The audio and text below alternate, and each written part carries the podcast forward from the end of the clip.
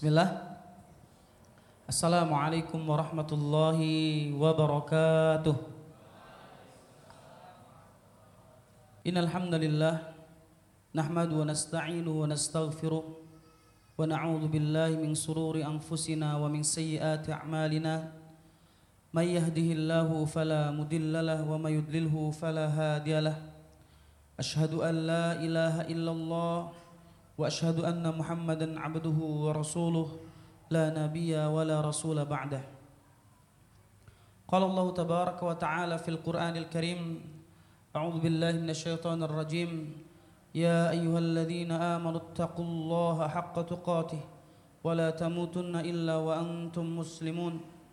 وقال رسول الله صلى الله عليه وسلم في الحديث الشريف اتق الله حيثما كنت واتبع السيئه الحسنه تمحوها وخالق الناس بخلق حسن اما بعد Teman-teman sahabat hijrah yang dimuliakan oleh Allah Subhanahu wa taala. Mari kita bersyukur dan bertahmid kepada Allah Subhanahu wa taala atas apa yang telah Allah anugerahkan kepada kita semuanya. Nikmat-nikmat yang sudah lagi tidak terhitung banyaknya semua Allah berikan kepada kita semua dengan tidak menghitung-hitungnya. Sungguh syukur adalah ibadah yang indah. Saat kita sedang menikmati pemberian Allah, Allah dengan kebesarannya sudah mempersiapkan nikmat berikutnya. Tetapi konsekuensi orang yang tidak mampu mensyukuri nikmat Allah diganjar oleh Allah Subhanahu wa taala dengan kalimat inna adzabila syadid. Sesungguhnya azabku teramatlah pedih kata Allah Subhanahu wa taala. Tidak ada cara mengaplikasikan syukur yang paling indah melainkan menggunakan sederetan nikmat tersebut untuk mengembalikan diri kita kepada Allah Subhanahu wa taala. Tidak ada cara bersyukur yang paling baik melainkan Rasulullah Shallallahu alaihi wasallam adalah orang yang paling baik mempraktekannya.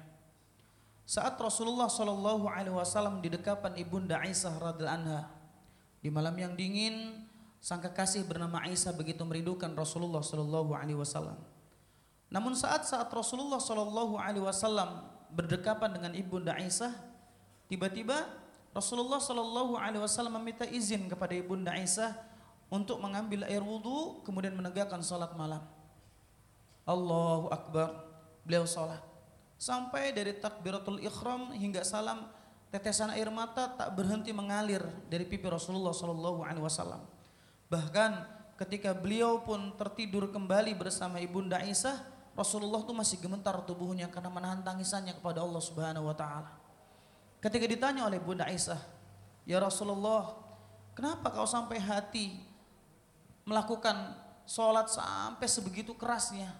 Padahal engkau adalah pribadi yang sudah mendapatkan jaminan ampunan dari Allah Subhanahu Wa Taala dengan indahnya lisan Rasulullah sallallahu alaihi wasallam mengatakan afala aku abdan syakur? Salahkah aku duhai Aisyah jika aku ini ingin menjadi pribadi yang ber, bersyukur? Dan itulah definisi kata syukur yang paling indah dari lisan Rasulullah sallallahu alaihi wasallam. Kalau hari ini ketaatan kita lebih sedikit ketimbang maksiat kalau hari ini ibadah kita masih bisa dihitung dengan jari itu menunjukkan tingkat syukur kita masih kecil di hadapan Allah Subhanahu wa taala. Dan semoga berangkatnya kita dari rumah masing-masing menuju masjid Allah ini, menuju rumah Allah, bentuk rasa syukur kita kepada Allah Subhanahu wa taala. Teman-teman yang dimuliakan Allah Subhanahu wa taala. Salawat dan salam semoga senantiasa tercurahkan kepada kudua hasanah kita kepada Nabiullah Muhammad sallallahu alaihi wasallam Dialah pribadi yang mendapatkan julukan semua kebaikan ada dalam diri beliau. Kalau hari ini dunia media, sosial media dihebohkan dengan dai-dai yang sembarangan mengucap kata tentang Rasulullah Shallallahu Alaihi Wasallam, wallahi demi Allah Rasulullah Shallallahu Alaihi Wasallam tidak dapat disamakan dengan pribadi-pribadi manusia hari ini. Kalau hari ini kita mengatakan, wong ada kok dalilnya Ustadz, Allah sendiri yang mengatakan untuk menyampaikan agar Rasul menyampaikan kepada umatnya dengan kalimat ana basyarumith lukum. Saya manusia seperti kalian dari sisi zahirnya saja. Beliau manusia biasa ketika terpanah beliau terluka, ketika berperang giginya gigi gerahamnya tanggal. Beliau memiliki keringat, beliau pun merasakan letih. Tapi dari sisi yang lain beliau adalah manusia pilihan Allah Subhanahu wa taala. Jangankan ketika lahir, wong di dalam perut saja sudah dijaga oleh Allah Subhanahu wa taala. Dalam kajian sejarah sirah nabawiyah, kenapa Rasulullah Shallallahu alaihi wasallam diambil dari Quraisy, diambil dari Bani Hashim, kenapa dimuliakan kakeknya bernama Abdul Muthalib? Sebab Allah Subhanahu wa taala ingin menunjukkan kepada manusia lain bahwa Rasulullah sallallahu alaihi wasallam diambil dari nasab terbaik yang pernah ada di muka bumi ini. Ketika Rasulullah sallallahu alaihi wasallam menikahi perempuan yang sangat belia bernama Ibunda Aisyah, dituduh oleh bangsa barat sebagai pedofilia. Orang yang suka terhadap anak di bawah umur. Andai kata Rasulullah ingin menunaikan hasrat seksnya saja, tentu di awal kali menikah pada usia enam tahun Ibunda Aisyah Rasul sudah menggaulinya, betul? Tetapi Rasul tidak menggaulinya. Rasul menunggu 9 tahun, di umur 9 Ibunda Aisyah barulah beliau menggaulinya. Dengan alasan beliau menunggu haidnya, dengan alasan beliau sedang mempersiapkan selama tiga tahun mu'allimah terbaik yang pernah ada di muka bumi ini. Guru wanita terbaik bernama Ibunda Aisyah radhiallahu Dan akhirnya, siapa yang tidak kagum dengan keilmuan Ibunda Aisyah radhiallahu Hampir seluruh hadis-hadis tentang rumah tangga dari adabul firas, dari adab di atas ranjang sampai problematika rumah tangga, hadis tersebut banyak diriwayatkan oleh Ibunda Aisyah radhiyallahu an. Andai kata Rasulullah tidak menikahi Ibunda Aisyah, siapa yang akan menyampaikan kebenaran-kebenaran di rumah tangga Rasulullah? Sedangkan sahabat terbatas untuk memasuki rumah Rasul Rasulullah SAW. Tapi orang Barat tidak menutup mata hanya jeli untuk melihat kekurangan padahal itu bukan kekurangan akan tetapi hikmah yang Allah ajarkan kepada kita semuanya. Maka jemaah yang dimuliakan Allah Subhanahu wa taala, kalau ada orang mengatakan kok bisa ya anak umur 6 tahun, 9 tahun dinikahi 50 tahun kok senang. Loh, wong Allah kok yang ngatur? Lihat bagaimana Uthman bin Affan kita melamar seorang gadis. Lihat bagaimana Umar bin Khattab melamar seorang gadis. Bahkan gadis tersebut tidak paham kalau itu suaminya. Nah, tolong ikuti bapak itu. Kata si bapak gadis tersebut. Ketika sampai di rumah Umar bin Khattab, kemudian Umar bin Khattab memegang ubun-ubun perempuan tersebut. Berdoa kan? Allahumma inni as'aluka khairaha. Tiba-tiba perempuan tersebut mengelak dan pergi. Bapak, orang itu jahat megang-megang saya. Nak, itu suamimu. Kira-kira umur seberapa tahun kok sampai nggak ngerti itu suaminya? Kalau bukan gadis belia. Tapi kemuliaan dalam sebuah keluarga, kebahagiaan dalam rumah tangga itu bukan diukur dari kemudanya pasangan kita, bukan. Wong ada kok apa namanya uh, sahabat Rasulullah Shallallahu Alaihi Wasallam Zaid bin Harith menikahi seorang perempuan terbaik di Quraisy, dipinang oleh Rasulullah Shallallahu Alaihi Wasallam, muda sama-sama muda. Apakah mereka bahagia? Enggak. Tapi ketika perempuan ini dinikahi Rasulullah yang pautan umurnya jauh, dan Zaid pun menikah dengan seorang perempuan yang umurnya jauh, tapi tiba-tiba kok kebahagiaan itu bisa hadir. Karena menikah bukan tentang cinta dan kasih sayang, sebab cinta dan kasih sayang mudah pudar dibuat oleh manusia. Tapi cintailah seseorang karena Allah saat cinta itu mulai pudar, biar Allah yang menebalkan itu semua untuk kita. Catat lumayan kan. Maka teman-teman yang dimulakan Allah Subhanahu wa taala.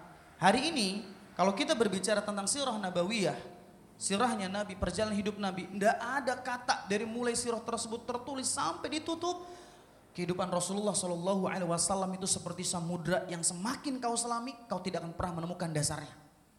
Seperti puncak gunung, semakin kau daki, semakin tidak pernah kau temui puncaknya. Itulah kehidupan Rasulullah Shallallahu Alaihi Wasallam. Maka kita tidak butuh dengan potret superhero ala barat, hijau-hijau kayak apa, bolu kukus, enggak. Kita enggak butuh Superman, Superboy, enggak, enggak butuh. Kita hanya butuh terhadap Rasulullah Shallallahu Alaihi Wasallam karena muara semua kebaikan itu ada di dalam diri beliau. Hanya saja kita yang malas untuk mengungkap tabir hikmah itu semuanya.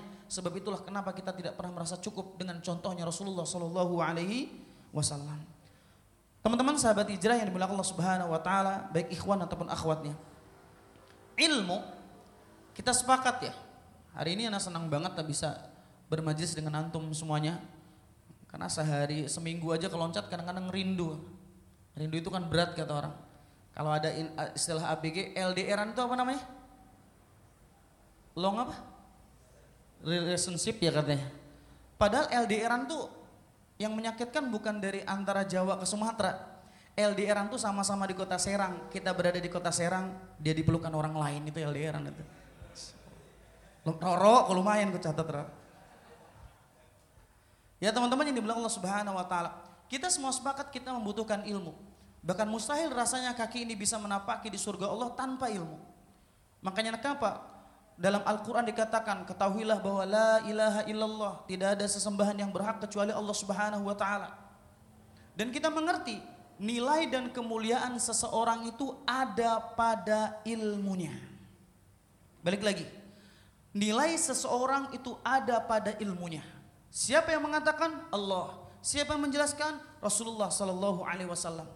Kalau Allah Subhanahu wa taala sendiri mengatakan a'udzubillahi rajim, yarfa'illahu alladhina amanu minkum walladzina utul ilma darajat. Allah benar-benar akan mengangkat derajatnya orang-orang yang memiliki ilmu kata Allah Subhanahu wa taala. Pernah kita membuka lembaran kitab Aswaru fi Hayatit Tabi'in, Dr. Rafat Basa ketika menjelaskan tokoh bernama Atha bin Nabi Robah Seorang mantan budak yang secara fisik hitam, pendek, rambutnya keriting, orang Ethiopia. Ketika jongkok kata para alim ulama persis kayak gagak. Saking hitamnya kalgurab. Tetapi kemuliaannya siapa yang menyangka sampai khalifah-khalifah di zamannya itu eh, tunduk dan patut kepada ulama yang seperti ini. Ingat ketika perjalanan beliau menuju Syria, Damaskus. Ketika berangkat tiba-tiba di tengah perjalanan ketemu dengan seorang ulama bernama Ato Al-Khurasan seorang ulama atau Al-Khurasan berasal dari India, Khurasan. Ketika sang ulama yang satu ini dengan kebesaran bajunya, dengan kemewahan kendaraannya menjumpai seorang ulama bernama Atha bin Abi Robah menaiki keledai yang sudah tua, tempat pijakannya sudah rapuh dimakan rayap. Itu ulama dengan kebesarannya turun langsung memeluk tubuhnya mengucapkan kalimat ta'dim ta'dim sampai anak atau Al-Khurasan kaget. Abi, itu orang siapa sih? Kok bajunya kusam kayak gitu? Uskut antaya bunaya. Diam kamu wahai anakku. Tahukah dia siapa? Dialah Sayyidul Fuqaha, gurunya para alim ulama. Siapa? Atha bin Abi Rabah. Maka ketika Khalifah Amirul Mukminin di zamannya tersebut mendengar ada Abu Ahmad, ada Atha bin Abi Rabah. Kemudian dibukakan pintunya masuk ke dalamnya. Kata sang khalifah ketika itu, "Ta'ala ya Abu Ahmad, sini. Duduknya jauh. Sini." Masih jauh. Sampai dideketin ditarik sampai Atha bin Abi Robah duduk di singgasananya raja padahal ketika itu putranya saja dilarang untuk duduk di di kursi kekuasaannya. Mahajatuka apa hajatmu? Ya Amirul Mukminin, sesungguhnya tetangga Allah yang berada di Mekah membutuhkan bantuanmu. Ya Katib, wahai sekretaris, tulis, uktub, tulis. Berikan bantuan. Ya Amirul Mukminin, sesungguhnya tangga, tetangganya Rasulullah penduduk Madinah membutuh bantuanmu. Kirim bantuan. Seluruh hajat kaum muslimin disampaikan, tidak ada satupun hajat pribadi disampaikan atau bin Abi Robah kepada penguasa. Itulah luar biasanya ulama-ulama pada zaman dahulu. Bukan penjilat, apalagi mengambil manfaat dari penguasa. Karena kata para alim ulama, andai kata kau menjumpai seorang alim, dia duduk bersimpuh di hadapan penguasa, fahdhar fa innahu lisun maka waspadalah ulama semacam itu adalah hakikatnya seorang pencuri lihat Said bin Musayyab ketika sholat khusu Amirul Mukminin datang orang mentazimkan menghormatkan santai saja. Kata beliau semuanya sama kok di rumah Allah Subhanahu wa taala. Ketika sudah selesai hajat kaum muslimin disampaikan apa yang dikatakan Amirul Mukminin ketika itu? Ya Abu Ahmad hajat apa lagi yang belum aku tunaikan? Amirul Mukminin ketika itu duduk di singgasananya atau bin Abi Robah dengan baju kusutnya kemudian berdiri kemudian menunjuk ke Allah Amirul Mukminin. Ittaqillaha ya Amirul Mukminin. Bertakwalah engkau wahai Amirul Mukminin, kau dilahirkan seorang diri, engkau pun akan dihisab oleh Allah Subhanahu wa taala dengan seorang diri. Jangan sombong dengan kekuasaan yang kau miliki hari ini. Masya Allah. Ada nggak tuh ulama yang hari ini keren kayak gitu tuh? Berani mengucapkan kalimat hak di depan penguasa penguasa. Langsung Amirul Mu'mininnya tertunduk memukul sehingga sana dengan kalimat jazakallahu khairan. Masya Allah penguasa dulu so, soleh diingatkan oleh ulama nangis. Sekarang ingetin ulama nyengir. Diingatkan nangis dengan kalimat terima kasih semoga Allah membalas engkau dengan pahala yang banyak nangis. Barulah kemudian Atta bin Abi Robah meninggalkan tempat mengucapkan salam. Dikejar oleh pengawal, diberikan sekantung isinya emas. Ya Atta bin Abi Robah. Hada min Amirul Mu'minin. Ini pemberian dari Amirul Mu'minin. Apa jawabannya Atau bin Abi Robah? Bukan untuk ini saya datang ke sini.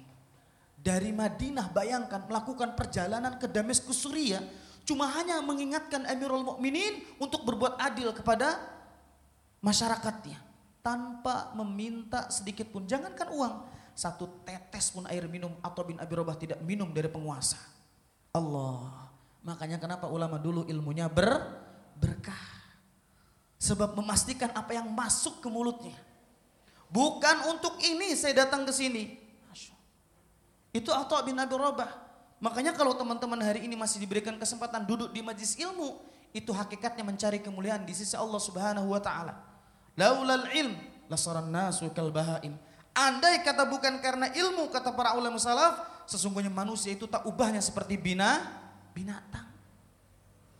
Kalau hewan apa namanya ngiler, ngences bahasa orang Jawa Ada nilainya. Hewan apa yang mahal banget air liurnya? Wale. Terus hewan ketika dia makan biji kopi kemudian keluar lagi bijinya mahal harganya. Biji apa namanya? Kepeluah. Ikan yang baru mati kemudian disebut ikan masih fresh, masih seger. Harganya lebih mah.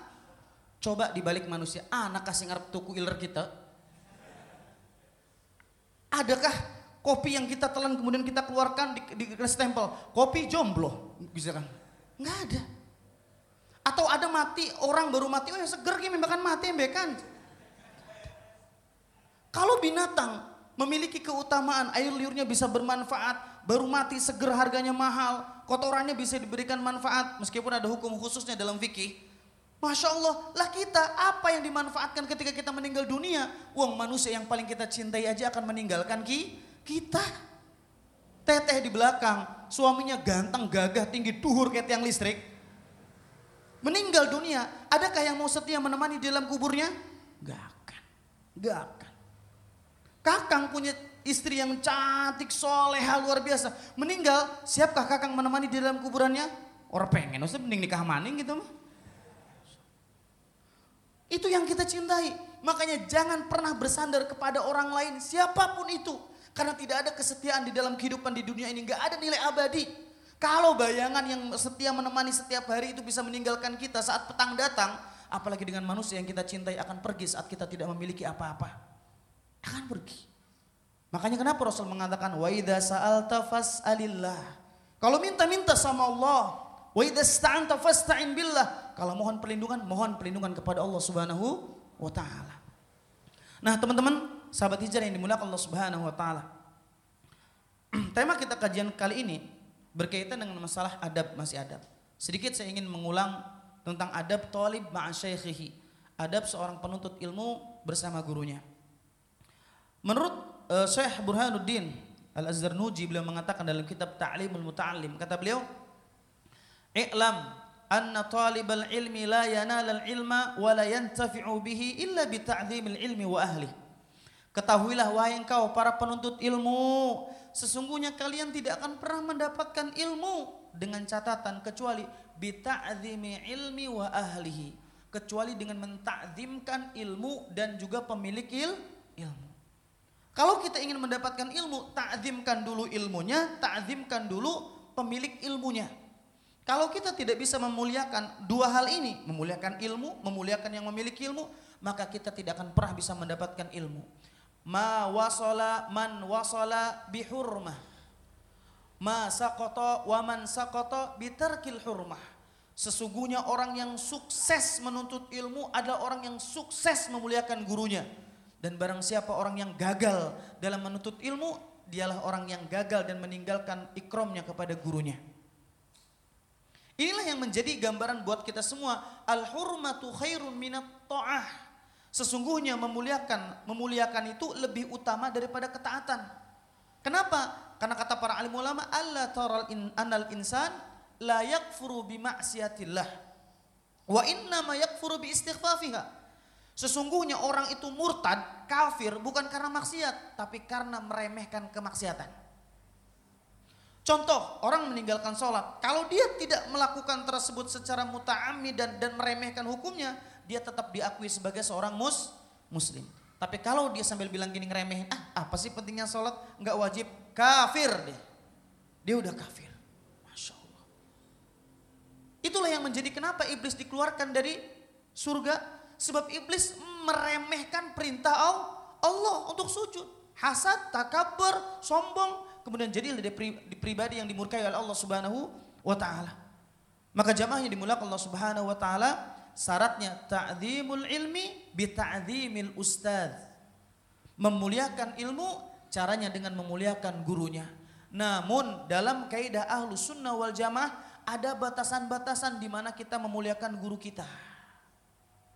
Satu, kita nggak boleh ngeremehin. Dua, kita nggak boleh ngelebihin porsinya. Harus tawasud, harus tengah-tengah. Nggak boleh kita memuliakan seorang guru sampai tabaruk melebihi apa yang diajarkan Rasulullah. Sampai akhirnya mengkultuskan gurunya.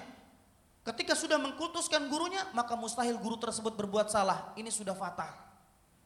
Jangankan guru kita, Imam Malik pernah keliru ketika berfatwa tentang puasa Syawal. Imam Abu Hanifah kalau tidak salah, itu pernah keliru ketika berbicara tentang surut atau syaratnya nikah. Kalau Imam Syafi'i ada qaulul qadim, ada qaulul jadid. Pernah keliru dalam kehidupannya, lah apalagi dengan guru ki kita.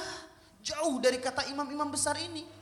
Maka guru kita mesti punya potensi melakukan kesalahan. Sebab itulah kenapa kita dituntut untuk watawassau bil haqqi watawassau bis sabar. Meremehkan juga nggak boleh. Mengkultuskan, melebihkan pada porsinya juga dilarang di dalam Islam. Lah terus bagaimana Ustadz bersikap yang baik kepada seorang guru agar saya mendapatkan keberkahan ilmunya. Nah malam hari ini sedikit akan kita kulas sebelum kita bahas tentang judul yang aslinya bernama Al-Mahadir hal-hal yang perlu diwaspadai oleh para penuntut ilmu. Nah teman-teman yang dimulakan Allah Subhanahu Wa Taala, Anda teringat banget penjelasan Ali bin Abi Thalib dikutip perkataannya Al Imam Ibnu Qudamah Al Maqdisi dalam kitab Mukhtasar Minhajul Qasidin tentang adab-adab seorang penuntut ilmu. Satu, seorang penuntut ilmu tuh nggak boleh nunjuk kayak gini ke gurunya nih. Ustad, makan Ustad, tabok. Nggak boleh nunjuk kayak gini. Nggak boleh nahan kerahnya. Kalau ustadznya mau berdiri, jangan tahan tangannya. Masya Allah. Ketika sang eh, sahabat, seorang sahabat ketika itu, dia naik unta atau naik kudanya, turun. Apalana kudanya itu dipegangin sama talinya. Kata kata seorang sahabat, nggak usah. Tapi kata sahabat yang lain, hakada amarona bil ulama. Seperti inilah kami diperintahkan untuk memuliakan guru kami. Masya Allah. Ya kalau kita mungkin anak nggak naik kuda gitu ya, atau ustadz-ustadz lain nggak naik kuda gitu. Tapi setidaknya kita mengucapkan salam saja udah cukup, alhamdulillah bagian daripada keberkahan. Kalau seorang guru dan seorang orang tua, kita takut banget ada omongan orang tua yang sembarangan kepada kita. Hakikatnya guru kita itu abuna, bapak kita. Cuma bedanya kalau orang tua karena darah, kalau kita karena il, ilmu. Hakikatnya sama, orang tua. Makanya akan anak kutip beberapa penjelasan-penjelasan ulama berkaitan dengan keberkahan seorang guru. Ridhonya seorang guru karena intinya seorang penuntut ilmu dalam adabnya kepada gurunya satu. Dapat ridhonya, jauhi murkanya. Udah gitu doang. Intinya, apa yang dibenci oleh gurunya jangan antum lakukan. Contoh, guru nggak seneng kalau lagi menyampaikan materi antum sibuk misalkan dengan bercandaan dan lain sebagainya, tidak memperhatikan tidur dan lain sebagainya. Itu bukan adab yang baik. Maka jangan sampai kita melakukan hal, -hal tersebut. Kata para alim ulama di sini sebutkan, ada seorang bernama Ali bin Abi Thalib. Ali bin Abi Thalib itu kan menantunya Rasulullah Shallallahu Alaihi Wasallam. Kata Ali bin Abi Thalib, "Ana abdun ma'aman 'allamani harfan wahidan minal Qur'an. Insya'a ba'a wa insya istaraqa." Kata Ali bin Abi Thalib, saya kalau ketemu sama guru saya, meskipun guru saya cuma ngajarin satu huruf di dalam Al-Qur'an, saya selalu memposisikan saya itu seorang budak di hadapan beliau. Masya Allah. Seorang budak. Insya Allah. Kalau dia berkendak dia bisa jual saya. Tapi kalau dia berkendak dia bisa memiliki saya.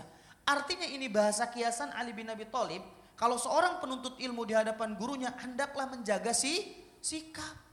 Mana ada budak di depan tuan yang lunjak. Semangat orang lor. Ramangan ngambil dia, tak masak nih ngono Kan enggak ada. Ana abdun ma'aman allamani harfan wahidan minal Qur'an. Saya selalu memposisikan kalau di hadapan guru saya itu seperti seorang budak. Meskipun guru saya cuma ngajarin satu huruf di dalam Al-Quran. Lah bayangkan kalau banyak teman-teman dari mikro kemudian ngaji Al-Quran, ngerti hadis, ngerti tafsir, ngerti fikih. Setelah itu sama gurunya, waliyadzubillah, nggak ada jaga-jaga etikanya. Andai kata guru kita salah, kenapa kita nggak datang untuk memberikan nasihat? Nasihat kok tamak betul kok surga pengen dikuasainya sendiri. Surga itu terlalu luas brother untuk ditepati seorang diri. Kalau kita sayang dia dulu mengajarkan ikro, wah ibadahnya kurang bener, akidahnya kurang lurus. Kita datang untuk memberikan nasihat, nasihat bukan menjustifikasi apalagi menghakimi. Karena dakwah itu merangkul bukan memukul, dakwah itu mencintai bukan membenci. Datangi dulu, tegakkan hujah, sampaikan dulu. Afan Ustadz, uh, dulu antum ngajarin tentang masalah akidah semacam ternyata setelah anda belajar ini ada pandangan berbeda dari ulama. Oh seperti apa? Kan enak tuh mendengarnya. Aja aja aja ngaji ikron yang kono, orang jelas bohongnya. Padahal dulu bisa ikronnya sama di lucu. Hari ini kan gitu penuntut ilmu. Wong dulu kenal zaman jahiliyah dia, waktu bebaturan yang Abu Jahal, Abu Lahab, Abu Sufyan ngon ya ngerti dia pondasi-pondasi agama. Habis itu dia naik level, naik tingkat ngajinya, eh ditinggalin majlisnya, malah dicela, bukan ngucapin terima kasih. Padahal dia dulu pertama kali hijrah dia nggak bisa level kedua, harus ngelewatin level-level semacam ini. Ini akan jadi muskilah. Akhirnya apa? Zahabat barakatuhu akan pergi keberkahan ilmunya. Contohnya dia akan sibuk mengulik mencari kesalahan saudara muslim lainnya, tapi dia menutupi kesalahan dirinya sendiri. Jadilah pribadi yang mencari sebuah pembenaran bukan menjadi pribadi yang mencari sebuah kebenaran. Maka para ikhwan dan akhwat yang dimuliakan Allah Subhanahu wa taala. Kata sahabat Ali bin Abi Thalib tadi, saya selalu memposisikan saya seperti budak. Loh, lihat Abdullah bin Umar, itu anaknya Umar bin Khattab, tidak pernah seumur hidupnya beliau itu makan satu nampan sama orang tuanya. Satu meja sama orang tuanya. Kenapa? Karena beliau takut ada makanan yang dia makan, makanan tersebut adalah makanan kesukaan orang tuanya. Kalau kita beda kan ya. Kalau beliau para salaf saking takzimnya kepada orang tua, nggak mau makan satu meja dengan orang tua bukan nggak sopan, takut ada yang dimakan dari makanan tersebut kesukaan orang tuanya. Kan orang tua itu adalah makhluk Allah yang pandai sekali berdusta demi membagikan seorang anaknya, betul nggak? Udah makan, Bapak udah makan pak? Udah entek akan besi suara bapak padahal kerutuk kerutuk bukan Kan bapak. Wong kadang anak sekarang mah beda adabnya dengan para salaf. Kalau para salaf itu nggak mau makan senampan, takut memakan makanan yang disukai oleh orang tuanya, coba ibu kita masak. Masak bandeng, masak rabe, siapkan. Celukkan bapak nengan. Pak, nuhun ke, wis mateng ke pak, yang di dapur. Borong mancing dapur, wah cakak-cakan entek peragat segala-galanya. Ditanya, bu, jadi udah mah, udah masak? Udah pak, ja, habis semua ini. Oh mau anak wirok gue peci. Anak nira mah jadi. Iya kan bener gak? Banyak masuk tanpa tanya bapak atau ibu, abi atau umi udah makan atau belum, sikat aja udah. Adabnya anak sekarang. Padahal para salaf dulu luar biasa. Lihat ketika Abdullah bin Umar menangis di samping kuburan orang tuanya. Ketika ditanya oleh sahabat-sahabat yang lain lima, tabki kenapa engkau menangis? Babun min abwabil jannah qad ghaliqa. Sungguh satu dari sekian pintu-pintu surga yang ada di dunia sudah ditutup oleh Allah Subhanahu wa taala. Masya Allah. Beliau memuliakan. Ada Ibnu Sirin kalau tidak salah ketika dipanggil oleh temannya, "Ya fulan, fulan." Ma jawabnya lirih banget. Iya. Ketika ditanya, "Kenapa kamu jawabnya lirih?" Sebab saya sedang berada di samping orang tuaku. Saya takut suaraku lebih tinggi daripada orang tuaku. Masya Allah. Coba kita ketika dialog sama orang tua kita. Makanya wajar ilmu itu terbatas upak-upakan yang jero dada kita doang. Tidak pernah sampai ke keluarga. Uang kita tidak pernah memperhatikan etika dan adab kita kok sama orang tua. Masya Allah. Kalau antum dan kita semua hari ini tidak mampu membuat senyuman yang indah di wajah orang tua kita, jangan pernah antum sampai meneteskan air mata orang tua kita sebab karena kita. Kalau hari ini kita mudah meneteskan air mata orang tua kita, maka sesungguhnya sulit kita mendapatkan keberkahan hidup jika manusia yang paling harus mendapatkan kebaikan tidak pernah mendapatkan kebaikan kita. Antum percuma cium tangan guru antum, antum peluk guru antum, antum minta keberkahan daripada guru antum, tetapi antum tidak pernah bisa membuat bahagia orang tua antum. Karena ada ustadz, ada ustadzah, ada alimul alimah yang tersembunyi gelar dan titelnya bernama orang tua. Orang tua. Hari ini apa yang kita dapat berupa kesuksesan, berupa kenikmatan, boleh jadi bukan karena hebatnya kita, tapi karena tulusnya doa orang tua yang gak pernah bosan mendoakan kita. Itu itu. Coba hari ini teman-teman ada punya problem hari ini. Ada yang punya masalah? Ya bisa orang ngacung loh, gua kayak ngeliat jodoh orang pendak-pendak, tulang rusuk kayak di pangan apa bu? Masya Allah. Ada yang bisnis mencoba gagal terus. Boleh jadi, boleh jadi komunikasi kita dengan orang tua kita yang tidak baik dan belum baik. Coba perbaiki. Sok, kalau kita ingin mendapatkan manfaat dan keberkahan hidup, coba perbaiki hubungan kita pertama kepada Allah, yang kedua hubungan kita kepada manusia yang paling berhak mendapatkan kebaikan bernama orang orang tua. Man ahaqqun nasu bihusni sahabati? Siapakah orang yang paling berhak mendapatkan kebaikanku ya Rasulullah? Ummuka, thumma man qala ummuka, thumma man qala ummuka, thumma man qala abuk. Tiga kali Rasulullah SAW mengulang itu bukan berarti tidak ada arti. Karena derajatnya ibunda kita itu luar biasa. Andai kata hari ini ada superhero dan real adanya, maka ibulah kita lah orang tua. Kita sebagai superhero yang sesungguhnya. Perempuan itu makhluk Allah yang sangat kuat. Allah. Nggak ada seorang laki-laki yang bisa mengalahkan perannya orang tua. Ibu terutama, nggak ada. Orang tua kan, terutama ibu kan makhluk Allah yang paling istimewa. Mulut sambil ngoceh, tangan sambil masak, kaki sambil ngelap, tangan kiri sambil gendong. Selesai urusan. Bocah main bola baik jadi konku. Tapi kelar urusan. Coba kalau laki-laki nggak diberikan kemampuan seperti itu, dia fokus terhadap satu hal saja, betul nggak? Fokus ke HP kan. Tolong sih nong, anu pindahkan kursiku, bapak nih balik maning, tetap pasti melongo be. Masya Allah. Makanya ini juga nasihat buat para ibu-ibu muda ya. Kalau suaminya sulit diajak komunikasi sabar, karena itulah kekurangan seorang laki-laki. Laki-laki tidak secerdas para perempuan yang bisa membagi konsentrasinya. Dia fokus dalam satu hal saja. Makanya kalau mau nyuruh suami yang sabar, jangan ngasih mandat perintahnya doang. Pak, tolong ya, tamu sebentar lagi mau datang. Ibu mau masak dulu, bapak ngebersihin ruang tamu. Iya, belum tentu itu langsung ngerjain. Makanya kalau nyuruh sama orang eh, suami minta tolong, pegang dulu pipinya. Bilang bebek, bu. Senebeong serenil bebek. Tolong ada tamu, iya. Ada tamu, iya. Ada tamu, iya. Cerewet ya. Sabar. Maka insya Allah ditunaikan oleh suaminya. Pertama, jadi hadirkan ketika kita dekat dengan guru kita tuh, kita tuh abdun. Ta'zim, hormat. Jangan samakan apa namanya guru dengan teman kita meskipun seorang guru itu menganggap kita tem teman. Yang kedua, an la yamsi amama. Jangan sekali-kali kita berjalan di depannya. Artinya kalau lebih diutamakan guru, utamakan gurunya. Itu bagian daripada ta'zim. Jangan kita berjalan di depannya. Masya Allah. Itu bagian daripada ta'zim. Makanya kalau antum mendapatkan video-video sosial media tentang santri-santri tradisional mengedepankan gurunya, itu bukan lebay. Itu ada adabnya. Adabnya fadl sad duluan fadl kiainya. Masya Allah. Luar biasa. Tapi ada yang berlebihan juga. Sampai ada main bola, lagi main bola, kiainya lewat, hmm, langsung jongkok semua, buk buk buk buk buk, itu berlebihan. Itu berlebihan, enggak segitunya juga tapi. Tapi kalau ingin mendahulukan jalannya, fadl silakan. Yang kedua, yang ketiga, wala yajlis makanah. Jangan sekali-kali kita duduk di tempat biasa beliau duduk. Ya. Kalau kita punya majlis, wala yabtadil kalam indahu illa bi'nih. Jangan kita mendahului ucapan kecuali atas izinnya. Inilah yang sering terjadi di grup-grup WhatsApp ketika ada gurunya di situ. Fulan bertanya satu hukum, yang jawab orang lain bukan ustadznya, padahal ustadznya yang dita ditanya. Kopi paste mending jawabannya. Ketika ditakoni wis baca orang sirane, ngurung. Wala yakthurul kalam indahu, jangan banyak berbicara ketika di hadapannya. Jadi ketika kita duduk bersama guru kita, kita yang menetes apa nunggu tetesan embun pagi tersebut. Sabar dengan nasihat-nasihatnya. Jangan dikit-dikit. Menurut saya mau Ustaz, dibantah-bantah seperti itu. Apalagi ketika ada bicara si guru lagi ngejelasin, si uh, anak didik apa namanya menjelaskan, gurunya memotong. Apa nahi menurut anak kalau baik seperti ini. Rungukakan dikit gak Ustad, aja motong omongan anjir.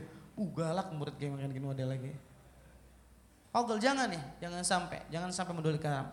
Nah, saya akan sedikit bawakan beberapa contoh teman-teman sekalian yang menjadi bukti bahwa betapa lembutnya akhlak para salaf kepada gurunya. Contoh, imam besar di Bukhara atau Bukhari Uzbekistan, beliau seorang ulama yang sangat luar biasa. Ahadu minal ulama il Bukhara, seorang dari ulama di Bukhara, itu ketika sedang mengajarkan ilmu, Tiba-tiba beliau berdiri senyum, nyapa lagi. Berdiri senyum ke jendela, nyapa lagi. Sang murid-murid bertanya, ya Syekh, wahai Syekh, ngapain kok tiba-tiba berdiri kemudian mengucapkan salam? Perasaan nggak ada orang di situ. Apa kata Syekh tersebut? Bukan nggak ada orang, tetapi lagi ada anak kecil berkumpul di situ dan salah satu anak kecil itu adalah anaknya guruku. Subhanallah. Kadang-kadang kita mendendam. Bapak nih galak nih kita awas tak jahilin gue jadi. Anak lek sentil, bapak nih galak, hmm, kok. Bukan dimuliakan duriahnya keturunannya, malah dendam. Kan banyak di situ, di pondok-pondok gitu. Ada bapaknya, abinya guru, ustadz galak. Entek anaknya disentili. Ih, uh, greget kita nih sirkun. Padahal para alim ulama mengajarkan sampai dia berdiri mengucapkan salam, berdiri mengucapkan salam ditanya itu nggak ada orang, ada anak kecil kumpul. Lah kenapa emang kok disapa-sapa terus? Karena salah satu di antara anak kecil tersebut ada putra dari guruku. Subhanallah. Luar biasa gitu. Makanya para alim ulama menyebutkan di sini ya sebagai penjelasan buat kita semua teman-teman yang dimiliki Allah Subhanahu wa taala. Betapa luar biasanya adab kita kepada seorang guru. Nih. Ini juga buat para akhwat ya, Dengarkan riwayat ini. Wa kana ustaduna Syekhul Imam Sadiduddin Asy-Syairazi. Ada seorang imam bernama Said Sadiduddin Syairazi. Yaqul dia berkata, Qala masyayikhuna berkata guru-guru kami, Man arada ayyakuna ibnuhu aliman, siapa yang pengen anaknya jadi ulama, jadi ulama, maka praktekkan nasihat beliau. Apa kata beliau? Man arada ayyakuna ibnuhu aliman yanbaghi ayyura'iyal uraba minal fuqaha Siapa yang ingin anaknya menjadi alim ulama, maka hendaklah perhatikan, perhatikan para alim ulama. Ghuraba, ghuraba orang yang asing, para alim ulama yang punya kebutuhan, yang kekurangan. Kata beliau apa? Wa yukrimahum, hendaklah muliakan mereka. Wa yut'imahum, berikanlah makan kepada mereka wa yu'tiyahum berikanlah sesuatu kepada mereka kepada para alim ulama. Wa in lam yakun ibnuhu aliman yakunu hafiduhu aliman. Kalau nanti anaknya yang gak jadi ulama sebab keberkahannya insya Allah nanti cucunya yang jadi seorang ulama. Kalau kita care dan peduli kepada ulama ulama pantang meminta-minta. Makanya kenapa kita harus yang ngerti sebagai muridnya untuk memberikan perhatian kepada beliau? Kalau seorang ulama meminta-minta maka meruah dan izzahnya akan hilang tapi kita juga sebagai murid ketika tidak bisa memuliakan seorang ulama, kita pula keberkahannya akan hi, hilang. Makanya tak perlu diminta untuk memberi. Harus saling memaham, memahami. Ini yang penting. Kadang-kadang si syekhnya, si gurunya merendahkan diri dengan meminta-minta, sang murid tidak bisa memberikan pengertian kepada seorang guru. Akhirnya sama-sama dua-duanya dihinakan Allah Subhanahu wa taala. Ya murid, ya gurunya dihinakan. Sebab yang guru meminta-minta, sang murid pun tidak memiliki pengertian kepada ulama, kepada gurunya. Masya Allah. Ini perhatian yang luar biasa. Kalau hari ini kita bisa menetapkan adab seperti ini, sok kita akan perhatikan keberkahan majlis ilmu. Masya Allah. Sebab itulah kenapa banyak orang memberikan nasihat. Peradaban Islam itu tidak mungkin bisa tegak dan jaya. Kecuali ditopang dengan top, dengan tiang-tiang yang kuat. Pertama harus ada seorang al-imamul adil, imam yang adil. Yang kedua harus ada ulama yang ikhlas, yang ketiga harus ada saudagar yang kaya, yang dermawan. Karena menopang keikhlasan tidak akan pernah bisa sukses kalau ada orang yang kayanya tidak pernah derma, dermawan. Masya Allah. Anda pernah perhatikan bagaimana kehidupan guru-guru kita. Dia tinggalkan anak istrinya demi mengejar menuntut ilmu dan mengajarkan ilmu. Istrinya saja sampai ditinggal-tinggalin, anaknya saja sampai ditinggal-tinggalin demi dakwah. Tapi kadang-kadang yang didatangi malah tidak sangat-sangat tidak memiliki etika dan adab. Contoh, pernah ya ada seorang ustadz mengalami sudah jauh-jauh dia melakukan perjalanan, hujan, kehujanan sampai masuk tempat pengajian kering bajunya. Ketika sudah masuk, jrek, loh kok ustadz lain yang udah ngisi? Ditanya sama koordinator kan, Bapak, kok yang isi udah ada? Astagfirullahaladzim Ustaz Afan, salah jadwal. Enteng sekali, padahal sang Ustadz sudah kebut-kebutan hanya demi untuk mengajarkan ilmu tinggalkan anak istri taruhannya nyawa. Bukan tentang isi amplop. Tapi tentang adab dan etika sebagai seorang penuntut ilmu. Lah bagaimana mungkin keberkahan ilmunya dia dapatkan kalau keriduan seorang guru dia tidak akan raih. Mustahil. Maka hati-hati. Maka hati-hati. Nah jamaah yang dimulakan Allah subhanahu wa ta'ala. Contoh, ada namanya seorang ulama namanya Imam Fahruddin. Punya guru namanya Aba Yazid.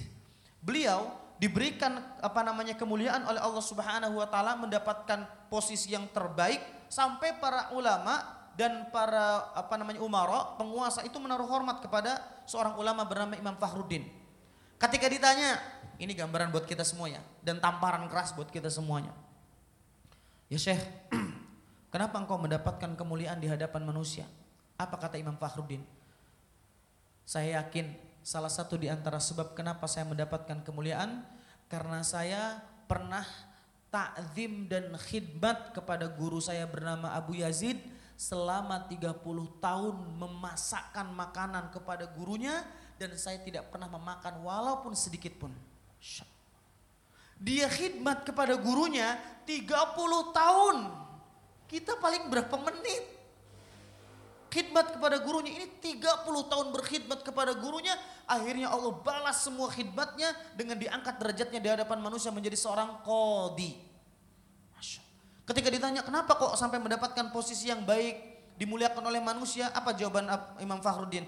Sesungguhnya saya pernah mentakdimkan dan pernah khidmat kepada guru saya Abu Yazid selama 30 tahun saya memasak masakannya tetapi saya tidak pernah memakan sedikit pun benar-benar memuliakan guru saya Masya Allah Berapa jam kita pernah memuliakan guru kita? Berapa menit pernah berkhidmat kepada guru kita? Lah bagaimana mungkin keberkahan kita yang kita dapat? Kalau guru kita saja tidak pernah mendapatkan khidmat kita. Apakah berkah seorang anak yang tidak pernah mentakzimkan orang tuanya? Enggak berkah Ustaz. Jadi anak durhaka, bukan hanya anak yang durhaka, penuntut ilmu pun banyak yang durhaka kepada gurunya. Karena guru adalah orang tua kita. Meskipun orang tua kita urutannya bukan karena nasab, tapi karena ilmu a, agama. Maka jamaah yang dimulakan Allah Subhanahu wa taala. Lihat doanya seorang guru. Ya, jadi ceritanya gini. Di kitab Ta'limul Muta'alim disebutkan ada seorang ulama yang berkunjung di satu tempat. Sama imam ulamanya dari Bukhara juga. Ketika berkunjung di satu tempat, murid-muridnya itu pada berdatangan untuk berziarah gurunya. Itu adab daripada penuntut ilmu. Misalkan antum punya guru Antum sudah tersebar di Kalimantan, di Sulawesi, gurunya datang. Maka usahakan untuk mendatangi guru tersebut. Karena momen-momen bertemu itu sangat singkat. Tiba-tiba ada seorang murid yang tidak hadir, ditanyakan, Aina fulan kata gurunya, mana si fulan ini? Dia nggak hadir, tapi ketika di majlis yang lain tiba-tiba ketemu. Ditanya sama gurunya, kenapa waktu Ustadz berkunjung ke daerah kamu, kamu nggak hadir menjenguk Ustadz? Padahal ini orang tuanya kan? Gurunya, apa kata si murid tersebut? ana masgulun bi khidmati walidati. Sesungguhnya saya lagi sibuk Ustaz, lagi ngurusin ibu saya. Dia beralasan seperti itu. Apa kata guru tersebut? Ya Allah, semoga Allah menganugerahkan umurmu panjang tapi tidak diberikan ketenangan menuntut ilmu dan Allah kabulkan doanya. Dia diberikan umur panjang tapi sulit konsentrasi ketika menuntut ilmu. Allah, itu doanya seorang gu, guru. Doanya seorang guru. Makanya sering pernah saya mengalami langsung realitanya. Guru anak ketika anak pergi dari ma'had, dua tahun anak tugas di pesantren. Kalau orang lain SMA-nya tiga tahun, anak SMA-nya empat tahun. Ditambah khidmat dua tahun, berarti enam tahun anak SMA-nya. Orang-orang udah semester enam ya, anak masih SMA baru lulus, enam tahun. Ngelihat teman-teman udah ngambil uh, kuliah ke sini ke sini ke sini, waduh, anak masih tugas dua tahun. Ketika Anda ingin meninggalkan pesantren, Anda banget e, ngadepin perkataan ustadz yang menyakitkan. Akhirnya Anda putuskan untuk berontak pergi ke daerah Bekasi atau Jakarta untuk kuliah. Apa yang Anda dapatkan? Gagal untuk menuntut ilmu. Ketika ditanya kenapa? Sebab guru saya yang di Lampung nggak ridho dengan saya. Nggak ridho. Ketika Anda telepon kuliah gagal. Ngabdi untuk ngajar juga gagal. Kenapa kata saya kok semuanya serba gagal? Akhirnya saya memutuskan untuk nelpon guru. Ketika memutuskan untuk nelpon guru, tiba-tiba sang guru tersebut, Afan hai, antum di mana? Ana di Banten Ustaz. Bagaimana kegiatan antum? Seperti ini, seperti ini Ustaz. Ustaz, ana mohon ridho antum. Doakan ana diberikan keistiqomahan. Karena ketika fase tersebut, ana pengen jatuh ke jurang yang sangat dalam. Buku-buku ana udah packing. Di box. Mana bakar? Anda ingin memutuskan seperti anak-anak yang lain. Karena batinnya goyah. Ternyata salah satu di antara sebabnya saya belum mengantongi ridhonya seorang guru. Ketika tiba-tiba ustadz-ustadz anak bilang, anak ridho sama antum. Terus berdakwah, terus berkarya. Masya Allah, perubahan yang anak dapatkan luar biasa. Gara-gara ridhonya seorang gu, guru. Teman-teman, Masya Allah dengan akademis yang luar biasa. Dia juara satu, tapi gurunya nggak ridho. Tinggal kalimatnya almarhum saja. Ilmunya almarhum. Ilmunya jadi mantan aja. Ketika pulang ngejar dunia lagi sampai yang meninggalkan sholat. Padahal di pesantren itu juara satu, juara dua. Wong yang juara sepuluh besar aja jadi ustad-ustad besar. Ini yang juara satu malah cak-cakan di luar. Kenapa? Karena tidak mendapatkan ridho gurunya. Cuma mendapatkan nilai guru gurunya. Ini keberkahan dan ini real. Banyak ustad-ustad yang secara akademis di pesantren biasa-biasa aja. Tapi gurunya tulus. Masya Allah sabar antum ya. Jadi orang besar antum. Alhamdulillah. Alhamdulillah. Anak pernah digandeng sama direktur pesantren. Habis sholat subuh atau sholat Isa, apa? Ketika sudah ngumpul sambil dilap-lap pundak saya itu bilang, Subhanallah antum ya, Razi, Moga-moga berkah ilmu antum, antum diberikan kemampuan untuk merangkai kata, semoga kemampuannya mendapatkan ridho Allah Subhanahu wa taala. Waktu itu berapa tahun? Enam tahun yang lalu, akhi. Enam tahun ya, akhi. Kebetulan dari dulu anak senang bahasa Inggris, anak senang bahasa Arab. Ketika ada lomba apa namanya khutbah, dengan izin Allah Subhanahu wa taala anak mendapatkan gelar semuanya. Juara umum lah bahasanya gitu. Pengen banget dipeluk orang tua. Masya Allah anak saya juara satu. Ketika kelulusan bingung siapa yang dipeluk, uang tuanya lah kasih teka. Yang lain mau dikasih laptop, kasih motor. Anak mah bingung, 4 tahun anak pesantren belum pernah dijenguk sama orang tua. Masya Allah. Sampai anak terakhir ya Allah ketika lulus tuh saya pengen banget ketika diumumin masuk koran Radar Lampung dulu. Pengen diumumin tuh seneng gitu bangga keluarganya nggak ada Masya Allah. Tapi berkat doanya seorang direktur pesantren tadi bilang, Masya Allah moga-moga bermanfaat ya antum ya. Karena beliau guru bahasa Inggris sana gitu. Antum punya bakat insya Allah untuk bisa memberikan manfaat buat umat. Kata-kata tersebut simpel diucapkan cuma enam tahun ngebekasnya di sini. Ketika anak mau jatuh, antum punya amanah, antum punya kemampuan, antum harus manfaatkan, sedekahkan, wakafkan untuk umat. Bismillah, itu doa dari seorang seorang guru. Kalau hari ini teman-teman sekalian nggak mendapatkan keberkahan dan ridho seorang guru, hanya datang untuk menimba ilmunya saja tapi tidak mendapatkan keridoannya, ngapain duduk di sini? Buka YouTube aja itu lebih pinter-pinter guru di YouTube. Ya enggak? Lebih pinter-pinter. Maka itulah pentingnya kenapa komunikasi seorang ustadz dengan muridnya. Agar kita semakin menambahkan keberkah, keberkahannya insya Allah. Nah teman-teman yang dimulakan Allah subhanahu wa ta'ala. Kemudian lihat bagaimana tawaduk dan etikanya anaknya uh, anaknya khalifah bernama Harun Ar-Rasyid. Harun Ar-Rasyid itu di zamannya ada seorang ulama, Al-Asimi kalau tidak salah namanya. Anaknya dititipin, ya Syekh tolong didik anak saya, ajarkan adab. Lah baik tentu. Ketika tiba-tiba suatu saat sang Har, apa uh, Khalifah Harun Ar-Rasyid ini melewati tempat di mana anaknya dititipkan, kaget. Karena menjumpai si anak itu punten lagi megang bejana tempat air kemudian menuangkan ke, menuangkan ke bawah sang guru lagi berwudu. Kira-kira anak tanya sama antum semua itu ada baik bukan? Gurunya ngambil air wudu sang murid menuangkan. Baik kan sopan tidak sopan tapi Harun Ar-Rasyid marah kata Harun Ar-Rasyid wallahi demi Allah saya titipkan anak saya kepadamu untuk diajarkan adab Waktu saya baca kisah ini sepenggal bingung, lah ini kan udah beradab. Kenapa ditegur? Kata Harun Ar-Rasyid, yang saya inginkan bukan menuangkan air dari bejana, tapi yang saya inginkan tangan kanannya menuangkan air di bejana, tangan kirinya membersihkan kaki gurunya. Subhanallah. Or harus wong kono nyekel-nyekel sikil gurune, bukan cantengan doang gurune. Setidaknya lagi gurunya mau ngambil air wudhu, udah ngantri guru selip, sweat langsung. Mundur tad. Kita dikit kepret buh Banten jadi gitu Masya Allah. Itu sampai seperti ini yang saya inginkan tangan kanannya menuangkan air dari bejana tangan kirinya membersihkan kotoran di kaki gurunya. Masya Allah Huh, kebayang indahnya ya seorang penuntut ilmu memiliki akhlak dan adab seperti ini kepada gurunya. Akan kita jumpai betapa mutiara bertaburan gitu di majlis ilmu saat menyaksikan seorang murid begitu takdim dan menghormati ikram kepada kepada guru seperti itu. Maka jamaah yang dimulakan Allah Subhanahu wa taala satu demi satu coba kita amalkan konsekuensi menjadi seorang penuntut penuntut ilmu. Nah, baru yang terakhir Kita akan bahas tentang tema yang di flyer, al-mahadir, hal-hal yang diwaspadai. Sebenarnya poin-poin dalam kitab Syekh Bakar bin Abdullah Abu Zaid banyak lebih daripada tujuh poin. Saya nggak bisa, makanya ke depan anak pengen tetap komitmen untuk membahas per bab apa pun waktunya, karena memang dituntut untuk sabar, nggak bisa diloncat-loncat semacam ini, takut cacat nuntut ilmunya. Akhirnya banyak penuntut ilmu yang prematur, kurang sempat lahir, lahir kepaksa, rewot sih luar bisa melakukan. Makanya perhatikan teman-teman yang dimulai Allah Subhanahu wa taala. Hal-hal yang perlu diwaspadai para penuntut ilmu.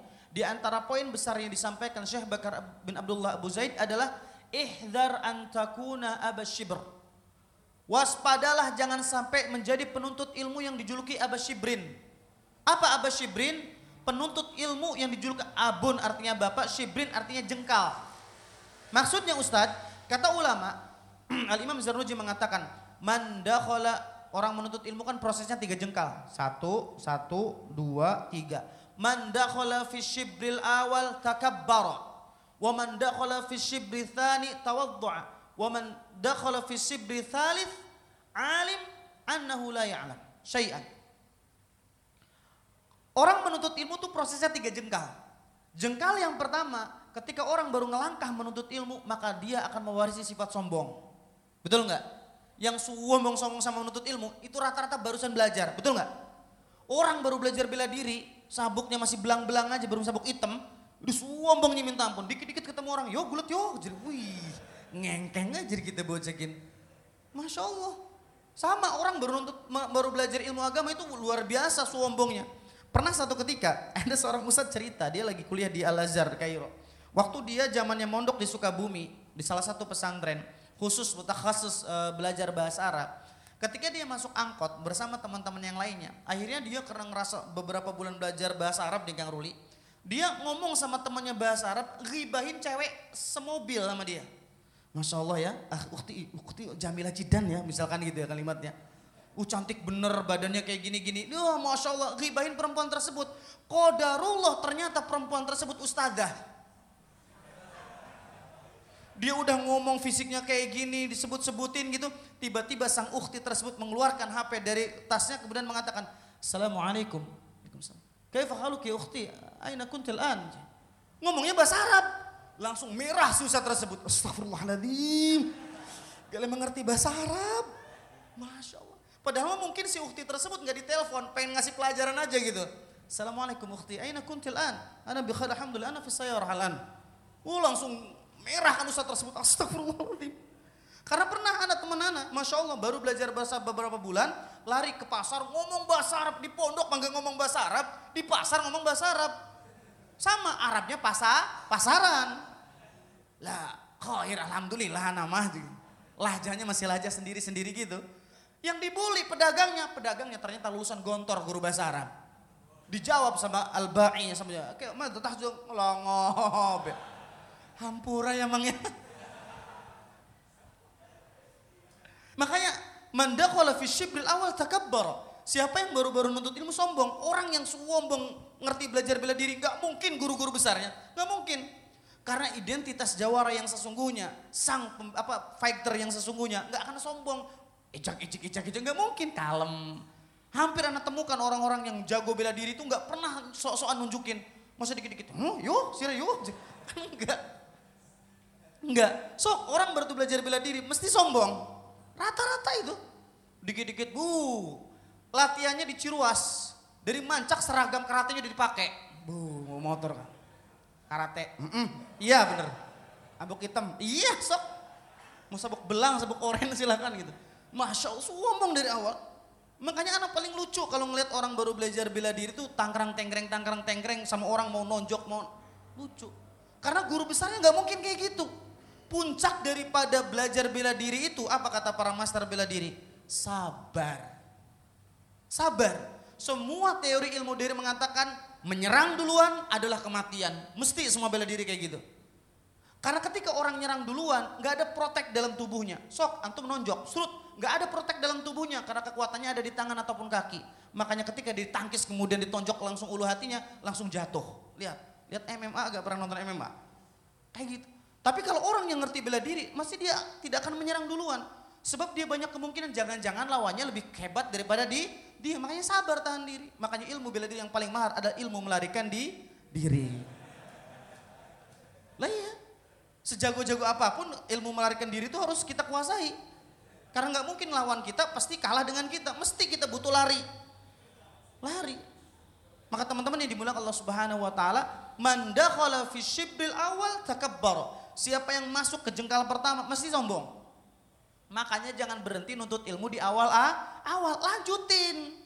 Terus Ustaz kalau jengkal kedua apa? Kalau jengkal kedua manda dakhala fi syibri Siapa yang masuk ke jengkal yang kedua, maka dia sudah merasa dirinya pribadi yang tawaddu. Masya Allah. Ya Allah, saya emang penuh kekurangan, belum ngerti ilmu ini, belum ngerti ilmu ini, masih jauh. Sarap belum ngerti, tahsin tajwid masih acak-acakan. Itu tawaddu. Wa man dakhala fi Siapa yang meneruskan langkahnya ke jengkal yang ketiga, maka dia menjadi pribadi yang alim tapi tidak pernah merasa dirinya alim. Ada seorang ulama yang merasa menggelari dirinya alim? Gak ada. Imam Nawawi diberikan gelar Muhyiddin, orang yang menghidupkan agama. Senang Imam Nawawi? Enggak. Ulama-ulama besar dikasihkan ya alim, ya faqih, Sya'albani, Syed bin Basi, Usaimin. Apa senang dipuji-puji kayak gitu? Enggak. Apa yang kamu puji tidak ada dalam diriku. Andai kata itu doa, semoga Allah melebihkannya. Masya Allah. Karena kalau pribadi orang yang mudah terbang dengan pujian dan mudah tumbang sebab cacian, maka dia pribadi yang akan merasakan kekurangan dalam kehidupannya. Maka kita sepakat, jangan sampai berhenti menuntut ilmu di jengkal pertama, jengkal kedua, tapi berhentilah menuntut ilmu di jengkal yang ketiga. Selalu merasa dirinya tidak tahu dan terus ingin tak tahu. Dan itu pentingnya. Maka jamaah yang dimulakan oleh Allah Subhanahu wa taala. Kalau kita tidak boleh menjadi ihdar antakuna abasyibr. Jauhilah, waspadalah jangan jadi abasyibr.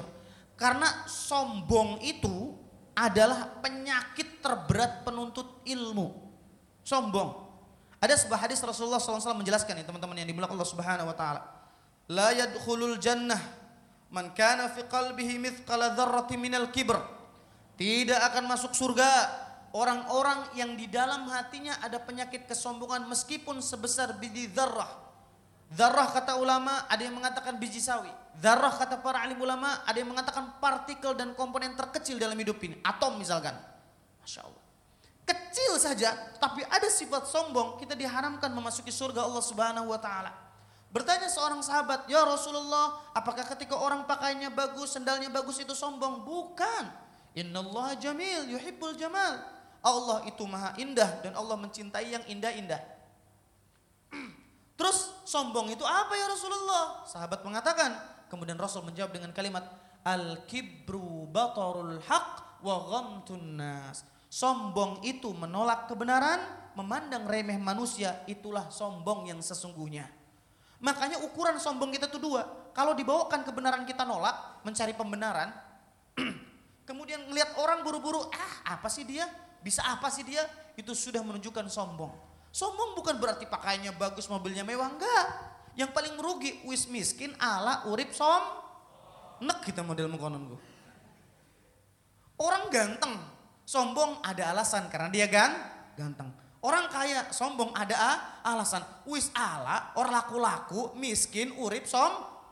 Resep dibungkus kan ya. Nah ini makanya ada orang yang paling dibenci oleh Allah Subhanahu wa taala. Siapa? Orang yang miskin namun sombong. Sombongnya apa? Dibawa kebenaran dia menolak. Ngelihat orang lain mandangnya remeh. Itu sombong. Apa yang disombongkan dalam diri kita ini teman-teman yang dimulai Allah Subhanahu wa taala? Dunia. Apa yang disombongkan? Kalau ada orang yang paling apa namanya gila itu adalah orang yang mencintai dunia. Kalau kita lihat ada orang gila lewat di tengah jalan kelihatannya hina, ada orang yang lebih hina tapi dimuliakan manusia. Siapa? Orang yang cinta terhadap dunia. Kenapa? Uang bangkai kok direbutin. Padahal Rasulullah mensifati dunia lebih buruk daripada bang bangkai.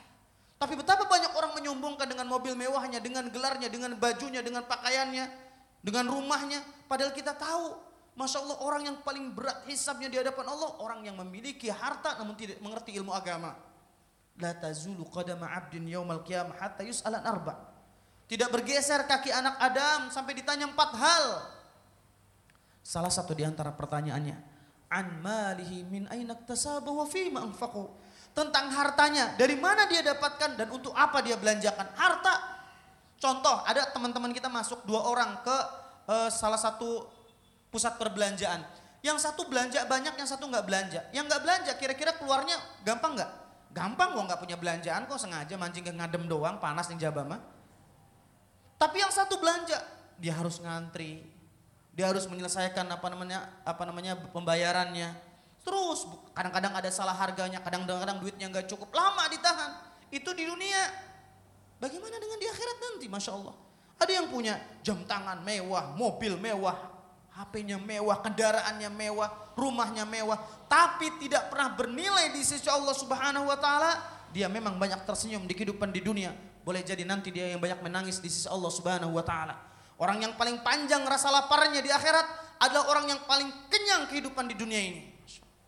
Kenapa kita diharamkan minum khamr? Karena khamr dihalalkan di surga Allah Subhanahu wa taala. Kalau hari ini semua aturan Allah dihantam, semua batas-batas dihancurkan, apa yang akan kita bawa nanti menghadap Allah kalau semua kemaksiatan sudah direngguk dalam kehidupan di dunia ini? Masya Allah. Makanya kenapa Rasul mengatakan hujibatun naru bisyahwat, hujibatul jannah bil makari. Surga dihiasi dengan sesuatu yang dibenci dalam hidup ini. Melakukan sholat, sodako, zakat, berjihad di Allah subhanahu wa ta'ala. Wa khujibatun naru bisyahawat. Sedangkan neraka Allah hiasi dengan sesuatu yang diinginkan dan disenangi oleh manusia. Berzina, pacaran, korupsi, memakan harta yang tidak halal. Insya Allah disenangi. Maka jamaah yang dimulakan oleh Allah subhanahu wa ta'ala. Jangan sampai kita memiliki pribadi yang som, sombong. Karena pribadi yang sombong tadi Gham batarul haq wa ghamtun nas. Nah, terus Ustaz apa obat kalau kita supaya tidak sombong? Obatnya satu. Tawadu. Tawadu min akhlakil kiram kata Imam Asy-Syafi'i. Tawadu itu bagian daripada akhlak yang mulia. Tawadu itu artinya lebih kerendahan. Kalau orang Arab bilang, "Wih, bumi itu matawadu, bukan rendah hati." Artinya buminya apa namanya permukaannya lebih rendah daripada yang yang lain. Tawadutil ardu, kayak gitu. Jadi tawadu itu secara bahasa adalah kerendahan. Orang yang memiliki tawadu dijanjikan oleh Rasulullah, "Man tawaddu'a ahadun illa illa rafa'allah." Siapa yang tawadu karena Allah bukan untuk dihormati orang lain. Karena Allah maka Allah pasti akan mengangkat derajatnya di hadapan manusia. Pasti. Pasti mengangkat derajatnya. Teman-teman yang dimulai Allah Subhanahu wa taala, Imam Malik pernah keliru. Imam Abu Hanifah pernah keliru. Lihat tawadunya seorang sahabat bernama Ibnu Abbas. Ibnu Abbas ini julukannya apa sih? Ahlu takwilnya Al-Quran kan? Ahlu tafsirnya sahabat. Didoakan langsung oleh Rasulullah.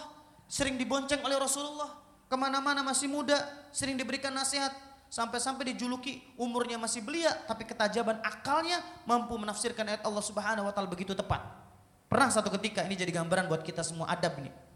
Ibnu Abbas, sahabat Ibnu Abbas ini pernah keliru memberikan fatwa bahwa riba fadl itu halal. Bayangkan seorang sahabat pernah mengatakan salah satu jenis riba itu diperbolehkan. Kenapa? Karena sahabat juga secara individu itu adalah manusia biasa. Adapun secara jamaah global, dialah orang yang terjaga kesalahannya sahabat. Ijma sahabat itu kebenaran. Tapi kalau secara person, sahabat pun melakukan kesalahan tanpa mengurangi penghormatan kita terhadap sahabat Ibnu Abbas radhiyallahu anhu. Tapi lihat yang kita pelajari ketawaduannya. Diingetin oleh Abu Sa'id Al-Khudri. Ya Ibn Abbas. Afala tasma' tidakkah kau dengar hadis Rasulullah tentang riba? Ini, ini, ini, ini ribanya. Apa kata Ibnu Abbas? Sirawaruh apa sih? Udah berapa ayat Al-Quran yang antum tafsirkan? Pernahkah antum mendapatkan doa seperti yang aku dapatkan? Sombong mokonon go? Tidak, Ibnu Abbas mengatakan kalimat Jazakallah, terima kasih banyak qad dzakartani kuntu nasituhu. Subhanallah, semoga Allah menganugerahkan engkau surga. Engkau sudah mengingatkan satu hadis yang aku lupa dengan hadis tersebut. Masya tawadu. Andai ini terjadi di zaman kita hari ini, ada seorang ustadz yang salah memberikan jawaban ketika kajian, kira-kira diingetin apa dibully? Dibully. Di ustadz juga paham, jadi. Bener nggak? Alhamdulillah Ibnu Abbas nggak hidup di zaman sekarang. Diviralin ini pasti. Ustadz salah ngomong, jadi kan. La ilaha illallah. Ya, Masya Allah. Luar biasa, dihina bisa-bisa ustadznya. Wong ustadz juga ngerti ini, nggak paham ini. Oh jangankan ustadz, wong sahabat aja pernah keli, keliru. Bukannya didatang mengingatkan, malah dibully habis ha, habis-habisan. Contoh Abu Hurairah radhiyallahu an. Beliau meriwayatkan hadis 5374 hadis. Perawi terbanyak di kalangan sahabat pernah keliru memberikan penjelasan bahwa orang yang junub di malam hari di bulan Ramadan ketika dia bangun kesiangan maka hukumnya batal. Batal. Pertanyaan tersebut diajukan kembali kepada Ummu Salamah dan Ibunda Aisyah radhiyallahu anha. Apa kata Ibunda Aisyah dan Ummu Salamah? Kata beliau, Abu Hurairah keliru. Rasul pernah junub, Rasul pernah mengalami seperti itu dan Rasul tetap meneruskan puasanya. Berarti tidak ba batal. Apa kata Abu Hurairah? Siapa yang ngomong? Aisyah dan Ummu Salamah. Beliau tidak ngomong gini, ibu rumah tangga baru apa sih? 5374 hadis saya saya apa riwayatkan. Enggak. Enggak saya ngomong LC, doktor, profesor. Enggak. Tetapi beliau mengatakan dengan tawadunya, huma a'lamu minni. Mereka berdua lebih alim daripada saya. Subhanallah ya Allah. Ini nih yang dicari pribadi-pribadi yang tawadu. Kalau antum salah ngomong wajar, tapi kalau seorang dai, seorang ustadz memiliki banyak follower dan jamaah, salah, diislah sama guru sama muridnya, ditegur sama muridnya. Apa ustadz tadi hadisnya salah? Masya jarang seorang ustadz yang mengatakan, oh jazakallah khairan sudah diingatkan. Bro apa sih Sira? Lulusan di Sira? Wis pernah belajar orang Sira di Timur Tengah? Urung Ustaz. Wis, aja ngomong Sira. Iya, ampun. Tapi Abu Hurairah dengan ketawaduannya luar biasa, subhanallah. Subhanallah, tawadu sekali. Oh, Ummu Salamah yang mengatakan, oh Aisyah, huma alamu minni. Mereka berdua lebih paham daripada saya. Tawadu betul. Dan kita butuh pribadi-pribadi yang semacam itu, Masya Allah. Kalau hari ini kita ditanya sebagai individu wajar, tapi kalau orang punya masa, kemudian dia salah menyampaikan dengan kebesaran hati. Saya sebutkan ya salah satu ustaz, Ustaz Khalid Besalamah, tawadunya beliau subhanallah ketika diislah. Jazakallah khairan keliru berfatwa tentang masalah tulang itu haram dimakan. Masya Allah. Jempolan itu luar biasa. Dengan ketawaduannya. Masya Allah. Waktu ada ustadz salah berkomentar tentang apa namanya kondisi di Aceh, kemudian diingatkan, beliau mengatakan jazakallah orang sudah mengingatkan saya keliru menyampaikan. Masya Allah. Tapi kalau ada orang ustadz salah diingatkan malah ngomong lulusan di sisira, Masya Allah, la ilaha illallah. Ini mengerikan. Boleh jadi sebab ilmunya menjadikan dia menjadi pribadi yang som, sombong. Karena tidak cukup ilmu masuk ke surga tanpa sifat tawadhu. Maka jadikanlah ilmu kita melahirkan sifat ketawaduan buat kita. Jemaah yang dibilang Allah Subhanahu wa taala. Kemudian di antara poin yang ingin saya sampaikan, jadilah pribadi yang seperti Umar bin Khattab. Kata Umar bin Khattab, rahimallahu imra'atan ahdani uyubi. Semoga Allah memberikan rahmat, memberikan hadiah kepada orang yang senantiasa mengingatkan tentang aib-aibku. Jadi senang kalau diberikan nasihat dan kritis yang membangun. Cuma perhatikan cara nasihatinya dengan baik. Teman-teman pasti mendapatkan kesalahan anak. Pasti. Pasti. Karena antum, kalau antum mendapatkan kesalahan dalam diri anak, jangan sampai antum memasuki surga sendirian. Ingat anak dong. Nasihati anak. Ingatkan anak. Karena anak manusia biasa. Wong sahabat aja pernah kesalah. Imam besar aja Imam Malik, Imam Abu pernah keliru. Apalagi anak yang fakir ilmu ini. Tentu masih banyak butuh nasihat antum semuanya. Sebab itulah anak selalu terbuka. Sosial media anak selalu terbuka Anak selalu terbuka. Ketika antum mendapatkan kesalahan dalam diri anak, anak cuma pesan satu. Jangan tinggalkan anak dengan kesalahan anak. Tolong datang nasihati anak. Insya Allah anak terbuka menerima kritikan dan saran antum ketika antum memang mencintai anak karena Allah Subhanahu Subhanahu wa taala. Wallahu a'lam bishawab. Nah, teman-teman yang dimuliakan Allah Subhanahu wa taala, jadi puncak pembahasan kita adalah memahamkan diri kita agar kita menjauhi sifat sombong karena sifat sombong bagian daripada hal yang harus kita jauhi sebagai penuntut ilmu hilang sudah semua ilmu kita ketika lahir sifat sombong dalam hidup kita dan dalam diri kita. Allah alam bisawab. Uh, itu saja untuk nasihat kita malam hari ini. Semoga teman-teman masih semangat untuk menyongsong dan untuk hadir di majlis ilmu berikutnya. Next ke depan kita jangan lupakan kanan kiri kita, teman-teman kita, sahabat kita. Jangan lupakan mereka-mereka di luar sana itu bukan karena mereka tidak ingin memasuki surga. Cuma belum ada orang yang datang memeluk mereka dan mengenalkan betapa indahnya surga di masjid Allah Subhanahu wa taala. Barakallahu fikum. Fadhal Kang.